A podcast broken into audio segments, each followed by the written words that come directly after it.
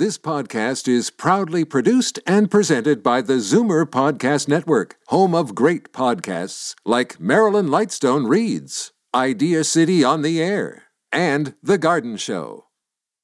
You're listening to an exclusive podcast of Fight Back on Zoomer Radio, heard weekdays from noon to one. Fight Back with Libby Znaimer on Zoomer Radio. Welcome back. The Ontario government says it's like going from an on off switch to a dimmer. That's how they're describing the new system that will determine shutdowns amid the second wave. The province's 34 public health units uh, will be categorized in one of five categories according to their numbers. And the categories are prevent, protect, restrict, control, and lockdown.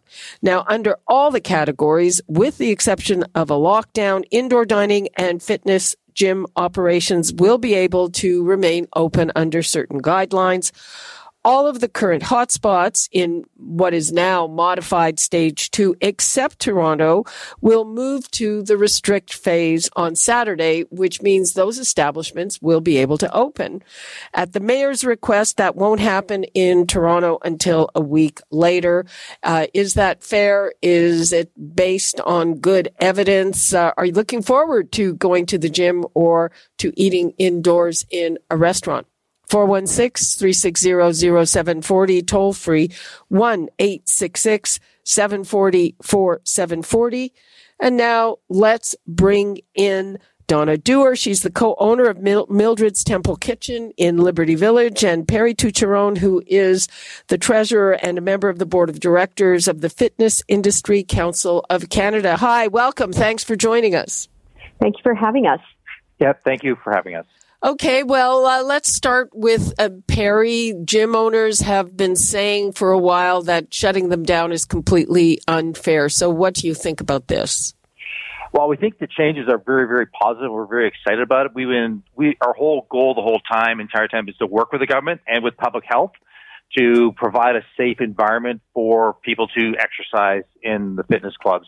Uh, we know there's no perfect method, but we want to be as safe as possible. And our data has really shown that, kind of combined with the data that the government released the other day, that we are quite safe. And like we have data showing that with over 20 million check-ins from across the country since the reopen, the original reopening. Uh, what we look at the, the events spreading to facilities, we're at 0.00 1% rate of spread. So we're not perfect, but we're working very hard to support Canadians, and we really like the steps the government has taken. We saw that uh, super spreader event at the uh, Spin Gym in Hamilton. Do you think that's what pre- precipitated, uh, uh, you know, the action against gyms? That definitely had an effect because uh, they, you know, obviously it was an unfortunate situation, and it's you know for the for the members and also the staff, you know, at that location, and it if you look at the data in Ontario from what we have, there's been really since the reopening only two outbreaks that we're aware of in Ontario. One at that spin studio, another one at a smaller boutique out in uh, out in Waterloo in September. The rest have been in, you know a handful of individual situations where the uh, COVID was not contracted the club and it did not spread to anyone else at the fitness facility as well. And you know, and the group at Spinco, part of it is bad luck because you know it is is not, there's no way to 100% protect, uh, you know, protect people from this. And it was a one-up situation because they also have 17 studios. They work very closely before they reopened with public health in Hamilton and that region. And of the 17 studios, they've been running classes uh, for five months, and that was their first case. So it is unfortunate, but it does bring it the, you know, when it comes to that big a spread it does come into the limelight to, you know, and it is a concern for everyone, including people in the fitness industry, to look at, okay, we do anything different? Donna Dooher, uh, are you going to reopen for indoor dining? And do you think it's fair you have to wait another week? Well, uh, I'm going to be open for outdoor dining because the weather is in our favor this weekend, which is wonderful. Um, well, we're looking forward to, to getting open on the 14th, eh, you know, if that will be the case. And, uh, we had hoped it would be sooner, but you know, we obviously will adhere to public health guidelines in the in the city of Toronto's request. I, I think that the um, is it fair? I, I don't I don't know. I, I mean, I again, I like to see this uh, these numbers and statistics that show uh, that restaurant operations are uh, are spreaders, and I don't think we have that information.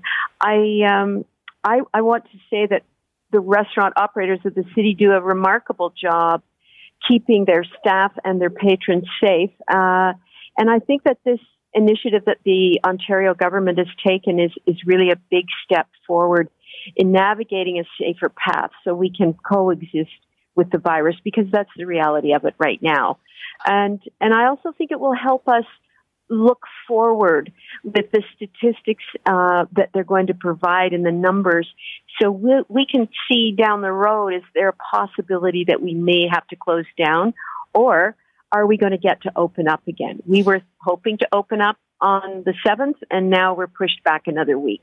Very well, hard to to run your business that way. Oh yeah, uh, but uh, I'm thinking, you know, I, I know your space and it's quite big, so mm-hmm. uh, you can probably. I mean, I'm assuming you can make things work opening, but uh, we talk to restaurant owners who have small or very narrow spaces who are saying, hey, you know. Um, opening with the kind of restrictions that we have for indoor dining doesn't really work for us. Yes, and I, I, you know, I really have a lot of empathy for those uh, smaller venues, the smaller operators. I, I, I wish I, I had the answer. I'm, I'm not an expert. I'm not a, a you know, I'm, I'm, I'm, I'm not an epidemiologist and I, I don't know that information, but I, I do think it's important that we are stepping back and not looking so much as one size fits all but we're starting to see the government break it down. And hopefully we'll see that even a bit deeper with each of our venues being so unique. This is uh, to both of you, uh, Perry. You can start this whole new system, and and it's apparently going to be transparent, and you can look at numbers and breakdowns. Is it uh, clarifying things, or is it kind of more confusing? Uh, it actually breaks down, and as you know, as, as the other uh, the other uh, lady on the phone, I apologize, I forget your name, alluded to, like it's just not one size fits all. Uh, and that's what they did in the fitness industry before. Uh, for fitness clubs, they just had the same rules for everyone. So they've broken it down.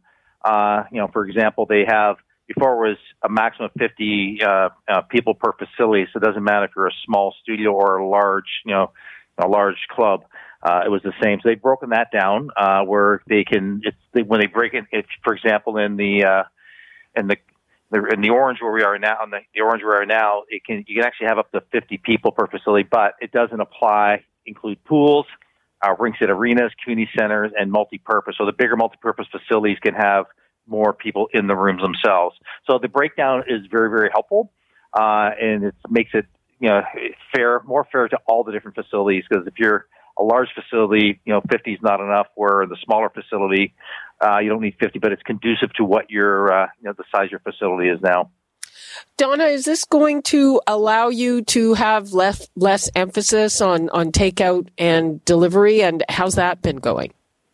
Yeah, we'll we'll definitely put our focus back to uh, dining room service, and we have we have you know jumped on the takeout and uh, delivery bandwagon, and well, it's not all it's cracked up to be. Uh, it's very challenging. It's, it's a big pivot, and we're adapting. And and uh, I you know I applaud our team. They're they're hanging in there, and we're learning every day. It's a massively steep learning curve, and I think this kind of thing is really wearing down operators because I, I feel some days I'm operating in a pinball machine. Uh, you know, are we opening? Are we closing? What are the numbers tell? I, again, I, I'm trying to digest what these numbers mean. So I think that we are going to see uh, a much, you know, a much better result with this new plan that the government's just, uh, Ontario government has just rolled out. And I, applaud I applaud uh, the premier's team for doing this, and you know it's it's a step in the right direction. It may not be perfect, but I think it's a step in the, in the right direction. Okay, um, well. Um, thanks very much to both of you. So I, I think uh, both industries are, are happy that things are going to be relaxed a little bit, and uh, best of luck to you. Thank you. Thank you. Thank you. We are just waiting to get Dr. Colin Furness on the line. He's an infection control epidemiologist and an assistant professor with the University of Toronto's Faculty of Information. And we've been talking about the province's new system for determining who can stay open and who can stay closed. And we heard from some businesses that are happy that they are going to be able to reopen, but I gather that some of the experts are not that thrilled. They think that we are taking a big chance by doing this. So I guess the question is, is it just a matter of the government bowing to pressure from businesses. I mean, you know, to be fair, they've been hanging on by their fingernails. How much longer can they do that? Or uh, is it a matter of saying, hey, we have to learn to live with this virus. And at the end of the day, people will have to make their own decision about what they feel comfortable doing. So my question to you is, is it a good idea that we're opening up like this? Uh, there is now a whole world of statistics that you can check to see where we are at. And are you going to be doing any of those things that are now available? The numbers to call 416-360-0740, toll free 1-866 740 4740. And we now have Dr. Colin Furness on the line. Hello, how are you? Good afternoon. Fine, thank you. So, uh, what do you think of this uh, relaxing of restrictions and reopening in restaurants and gyms? Well, I'm obviously really concerned about it because we announced this after scaling back testing. We announced this on the same day that we hit a new record. And it feels like it's Mr. Trump's playbook. Reduce testing to reduce the size of the problem and then open everything up and say it's fine. And that's really concerning. Obviously, I understand the economic pain of having certain businesses closed, but I think the alternative that we're hurtling toward, which is what is going on in the U.S., is worse. Okay. Uh, let me ask you about the percentage. I mean, one of the things these businesses were saying was, hey, the spread didn't come from us. I, I think I heard something like 3% for gyms. Is, is that correct? The numbers are low, and they what they measure is they measure our ability to identify location and contact tracing. So the important number is that three quarters of all infections aren't attributed. And we also have to remember that we understand now, like we didn't in March and April, we understand how COVID is spread, and it's spread by people sharing air without masks in an enclosed space. So we know this, and this has been proven again and again and again. The fact that we can't label it with contact tracing really has to do with the fact that it's the waiters and bartenders who are most at risk. They're in their 20s, they get sick, they don't get diagnosed, they're asymptomatic, they party with their buddies. We saw this in August with the numbers. Their buddies party with more buddies, and eventually we have outbreaks in long term care homes because someone went to go visit grandma. And we'll never find an epidemiological link between whatever outbreak that is in whatever long term care home and whatever restaurant that it originated in. That's what's going on. And yes, we don't see it in the data. Mm-hmm. What about restaurants, uh, indoor dining with proper spacing? Is that, in your opinion, risky too? Uh, it is. I mean, if a restaurant could actually get people with masks on when they're not actually eating, if it could had enough physical space to really spread people out more than the guidelines, if it could install state of the art ventilation, then maybe. But I want everyone to remember it's the waiters and the bartenders who are most at risk. Patrons bring COVID in, they give it to waiters and bartenders. That's the risk of restaurants. And those waiters and bartenders are exposed to the public for an entire working shift, with no, and the public are not wearing masks. And that doesn't change by moving tables. But the waiters are wearing masks. Yes, and so the customers are protected from the waiters. This is true. But the reverse is not the case. Uh-huh. Uh, but as you say, uh, the waiters are, are young. I guess a lot of them would be asymptomatic, but then they might bring it elsewhere, is what you're saying. That is exactly what I'm saying, and that is exactly, there's no question that's what's happening. And now that we're opening restaurants, we're going to see a surge in cases, and we may not be able to, again, to find the epidemiological link, but I think the cause and effect will become pretty clear. Mm-hmm. Uh, what is the percentage of spread from restaurants that you know of? Well, the Toronto Public Health released a, um, uh, a statistic that said I think it was close to half of the outbreaks they identified had an epidemiological link to a restaurant. It's difficult to make sense of those data, though, because again, you're measuring what can be seen as opposed to what's actually happening, and it's it's it's difficult. I, I much prefer for us to rely on the accumulated evidence of how COVID spreads. We used to find people for sitting on park benches, right? We used to do all sorts of things because we didn't know. Now we do, and it's clearly people sharing air in an enclosed space for a prolonged period without ventilation, and that describes indoor dining. Okay, well, it, it is part of the issue that some of the restrictions don't make sense. So, for instance, gyms have always been restricted, but they allowed uh, dance studios to operate.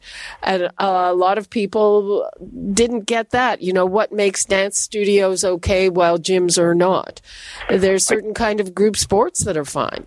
I think the confusion and the communication inconsistency and contradiction in the rules has been brutal. Uh, I, you know, I'm, I call myself an expert. I cannot competently explain the set of rules. I cannot justify them. They don't make sense. And we tend to talk about COVID fatigue now. I don't like that term because it suggests that people don't have the ability to take care of themselves.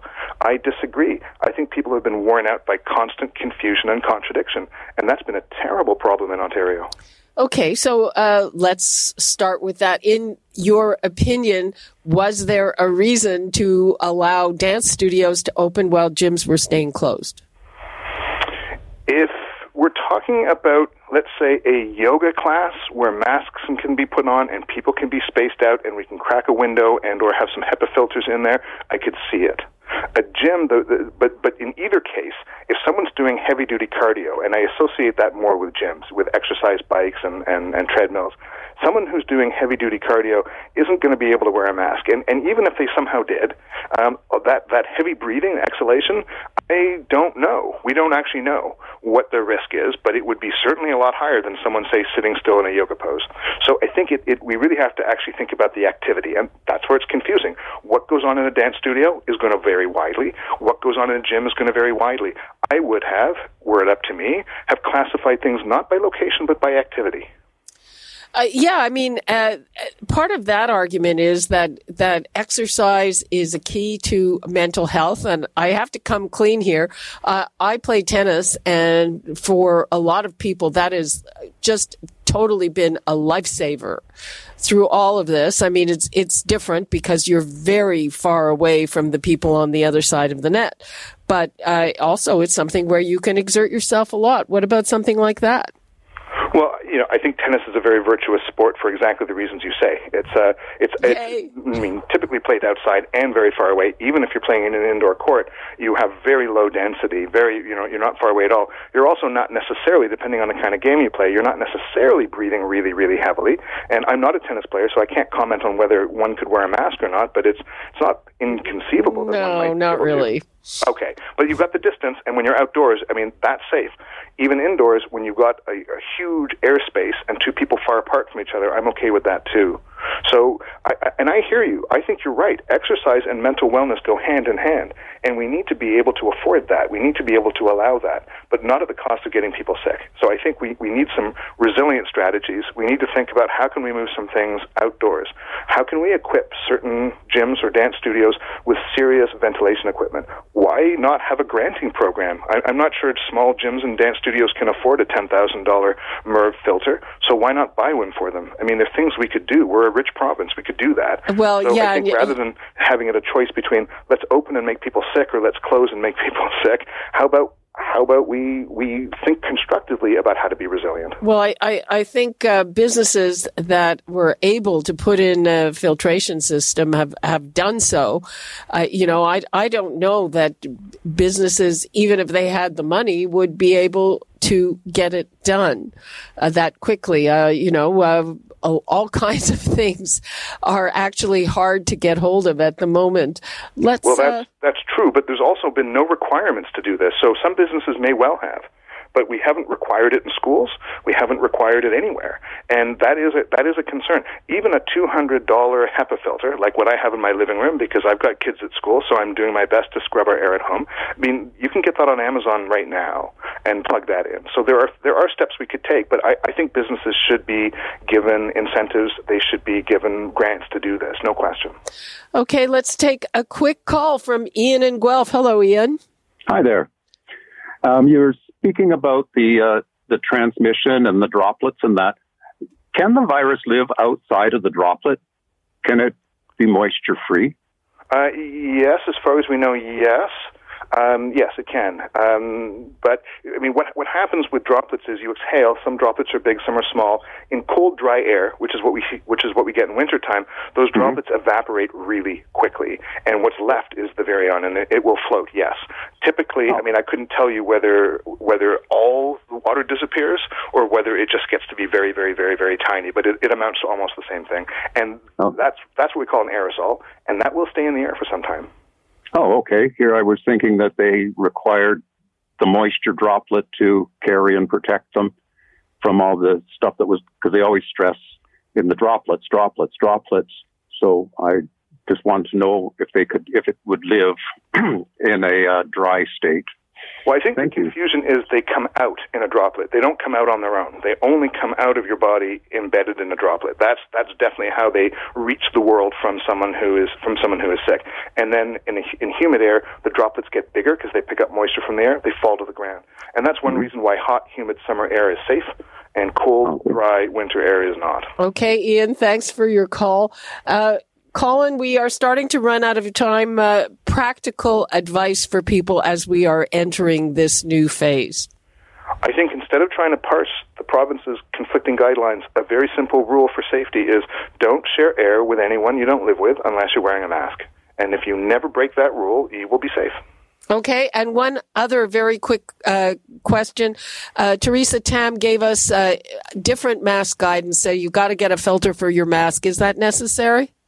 So I was caught off guard by that. I haven't reviewed the evidence. I think it's. I think she she might be. She, she may well be right, but I don't think that's actually where we need to focus our attention. I think we need to focus our attention on getting people to put a mask on at all, rather than telling people who already have one now they need a different one. I, I don't think that's actually helpful. We know that all super spreader events have no masks in common. We know that people wearing masks don't end up in super spreader events. So clearly masks work maybe a three ply one will work way better. I don't think that's the most important thing. Okay. Uh, we have to take that up at another time. Uh, some people are saying cut up vacuum cleaner bags, whatever. Uh, but in the meantime, thank you so much for that, Dr. Colin Furness. We appreciate your time. My pleasure. Thanks. Okay. And that is all the time we have for today. You're listening to an exclusive podcast of Fight Back on Zoomer Radio heard weekdays from noon to one. You're listening to an exclusive podcast of Fight Back on Zoomer Radio, heard weekdays from noon to one. You're listening to an exclusive podcast of Fight Back on Zoomer Radio, heard weekdays from noon to one. This podcast is proudly produced and presented by the Zoomer Podcast Network, home of great podcasts like Marilyn Lightstone Reads, Idea City on the Air, and The Garden Show.